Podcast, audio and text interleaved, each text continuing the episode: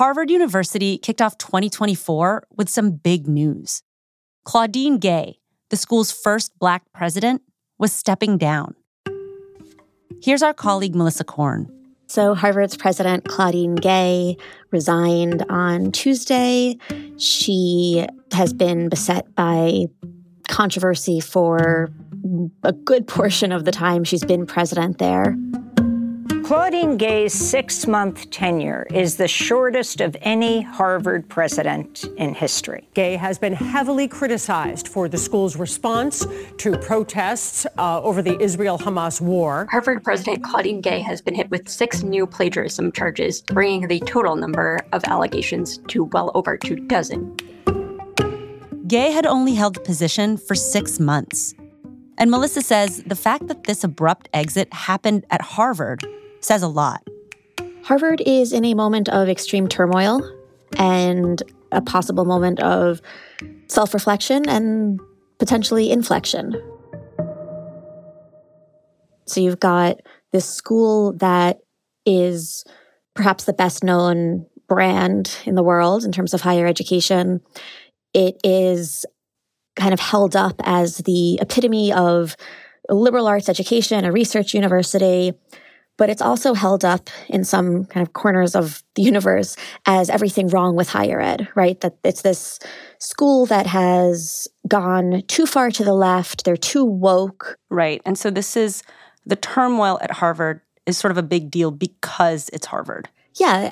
The fact that it's Harvard means that every single thing that happens here is under more scrutiny.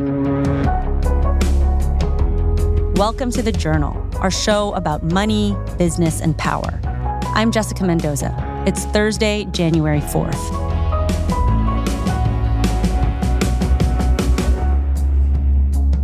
Coming up on the show, the brief and tumultuous tenure of Harvard's Claudine Gay.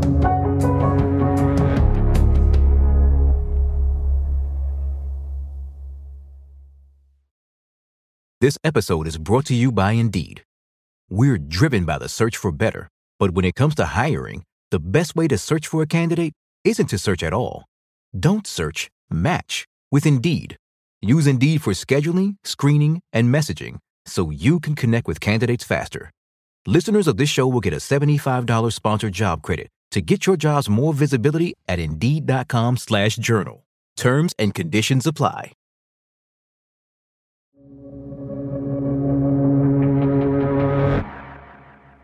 So tell us a little bit about Claudine Gay. Who is she? Claudine Gay is a political scientist. Uh, she went to Stanford undergrad and Harvard for grad school. And then she went back to Stanford to teach for a few years, got tenure there, and then came back to Harvard to join the faculty there. Gay's academic work focuses on race and politics in America. At Harvard, she was well liked by many colleagues. She was head of the social science faculty, and then after that, since 2018, was dean of the Faculty of Arts and Sciences, which is kind of the biggest arm of Harvard University.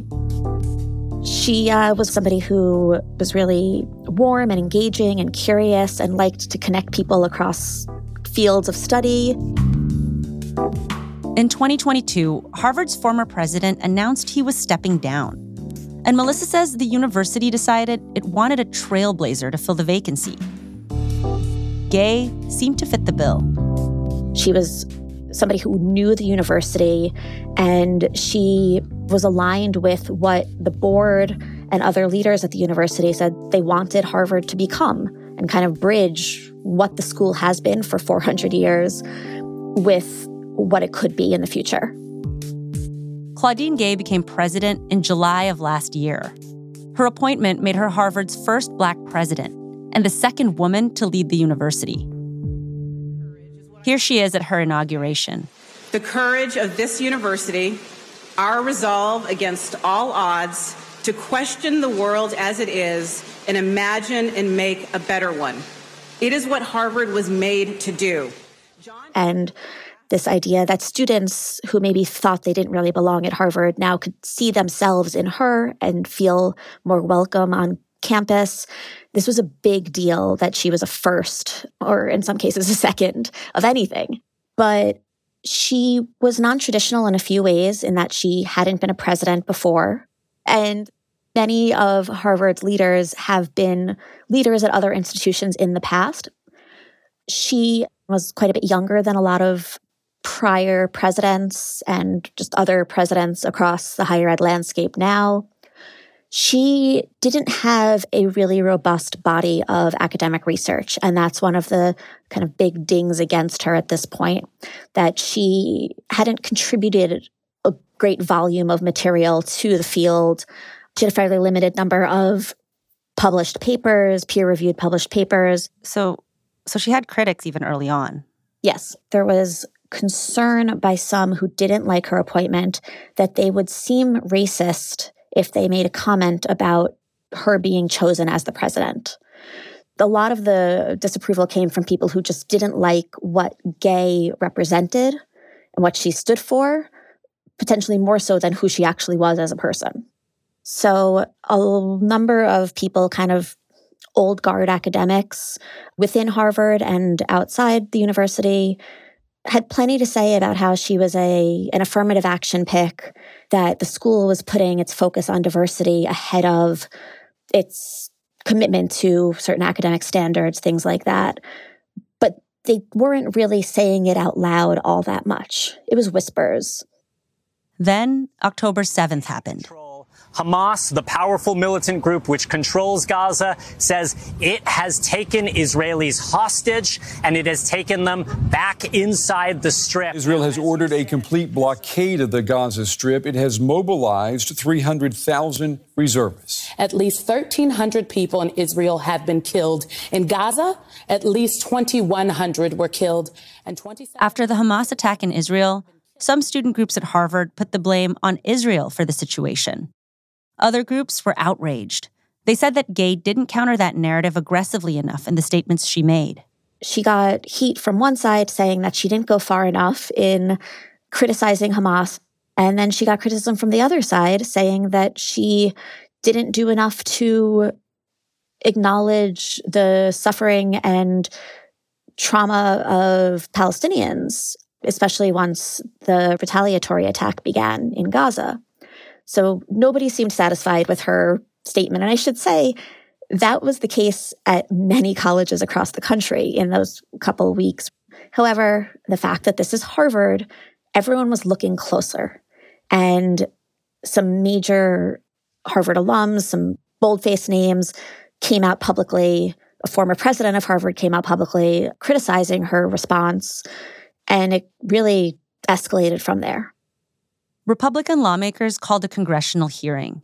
They wanted the presidents of the University of Pennsylvania, MIT, and Harvard to testify about their efforts to handle anti Semitism on their campuses. Would you say that was the turning point for Claudine Gay? Yes. What did she say at that hearing? She had a somewhat equivocal answer. Here's Republican Congresswoman Elise Stefanik questioning Gay at the hearing. And Dr. Gay, at Harvard, does calling for the genocide of Jews violate Harvard's rules of bullying and harassment? Yes or no? It can be, depending on the context.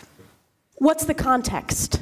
Targeted as an individual, targeted as. When the question is specifically about genocide, you know, the word genocide against Jewish people, nobody wants that kind of big picture, lofty, intellectual answer. It did not land well. It did not. I mean, it landed so poorly that it ended up on Saturday Night Live that weekend. After the hearing, criticisms of all three university presidents reached a crescendo. Bill Ackman, a billionaire investor and Harvard alum, had already been a vocal critic of the university's response to anti Semitism. Now, he was calling for the three presidents who testified to resign. Other major donors followed. Days later, Liz Magill at UPenn stepped down. But Claudine Gay was hanging on and the Harvard Corporation, which is the university's top governing board, defended her. The board came out with a statement saying, We stand by her. She is the right person for this job in this moment. And then you also had many, many people saying she needs to step down. This is inappropriate. It's a distraction for the school. They've lost her trust. So these are two very loud camps now kind of digging in. The final straw for Claudine Gay? That's after the break. This episode is brought to you by Indeed. We're driven by the search for better, but when it comes to hiring, the best way to search for a candidate isn't to search at all. Don't search, match with Indeed. Use Indeed for scheduling, screening, and messaging so you can connect with candidates faster.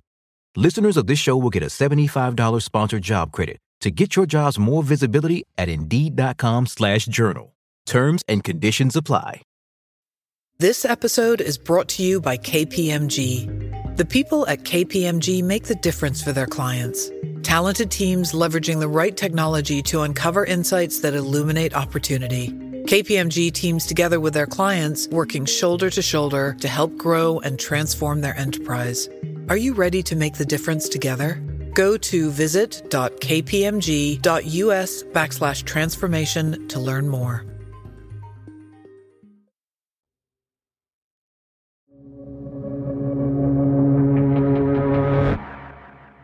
Disapproval of Claudine Gay mounted after her congressional testimony. Harvard stuck by her. But in its letter defending her after the hearing, the board mentioned something it hadn't publicly addressed before. What about the plagiarism allegations? Where and when do those come in?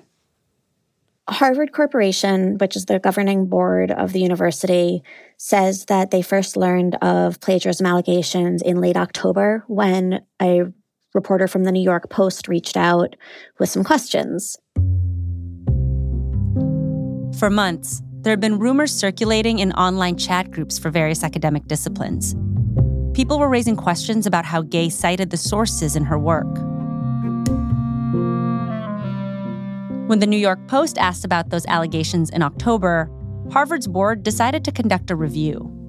They had some outside folks, as well as some members of the board, review her work and determined that she had omitted citations in a few cases, you know, could have been better at adding quotation marks when using language from others, but it didn't reach the level of research misconduct, and that she would make some updates and end of story. That was the hope. Right. But that's not exactly what happened, right? No, this did not, you know, die out quietly and everyone moves along here. That was kind of the first of a few waves of allegations of plagiarism. One of the critics leading the plagiarism charges was someone who had long spoken out against diversity efforts at universities. Christopher Rufo works at the Manhattan Institute. He is a bit of a rabble rouser um, and very active on social media. He was not shy about his intentions with focusing on Claudine Gay. You know, his goal was to get her out of office and to amplify his concerns about Harvard's and other schools' focus on diversity at the cost of, in their mind, quality or tradition or meritocracy. After the allegations against Gay went public, Rufo and others started building a list of instances where they felt Gay had poached other people's work. Essentially saying there are dozens of instances in which she didn't cite her sources correctly, didn't give credit to the original author where due, things that are generally frowned upon in academia and would, in many cases, get a student serious discipline if they were to try to do that. And that's when the next round of public allegations of plagiarism came out. Since Gay's testimony, a number of journalists started looking into Gay's past, including her dissertation. The Washington Free Beacon and independent journalist Christopher Rufo called attention to a few passages. There are many. But consider these similar. Would you say this round of plagiarism allegations. Was that the final straw for her? For many, yes, it was. Whether or not they were upset by the actual allegations of plagiarism, many people saw this as a bridge too far. There was concern that she was too much of a distraction, and how could she continue fundraising for the university, which is a major part of a president's job, if she's brought this much kind of negative attention to the institution. By early this week, it had all become too much. Gay announced her resignation. Yesterday, she published an op ed in the New York Times where she talked about her decision. Gay said she should have been more forceful in condemning all forms of anti Semitism after the October 7th attack. She stood by her academic research and said she'd already amended her work where needed to add proper attribution. She also added that she'd had racial slurs thrown at her and received death threats. And she noted that as a black woman, she makes, quote, an ideal canvas for projecting every anxiety about the generational and demographic changes unfolding on American campuses. Gay isn't leaving Harvard completely. Instead, she'll be rejoining the faculty. In a statement, Harvard's governing board said that it accepted Gay's resignation with sorrow and that it'll begin a search for Gay's successor in due course. In the meantime, Melissa says the school will have a lot to prove. There are tons of questions of how do they show to the public that they still care about diversity while staying on the right side of the law and not being dragged through the mud again with whatever moves they make to reinforce what they see as important values in higher education.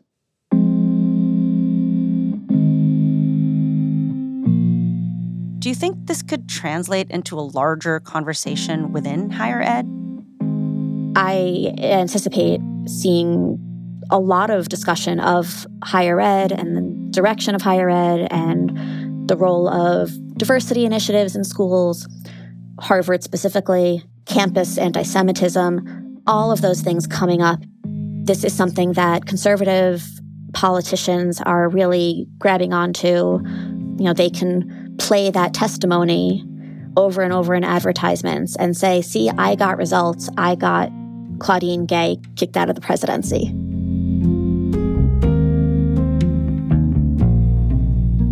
So, this was a bit of a wake up call to schools like them that turning up their noses at the criticism that has been lo- lobbed against them for years, that they were veering too far to the left, that they were radicalizing, that they didn't allow diversity of viewpoints because conservative voices were being shut out of campus. This was kind of the moment of, of reckoning.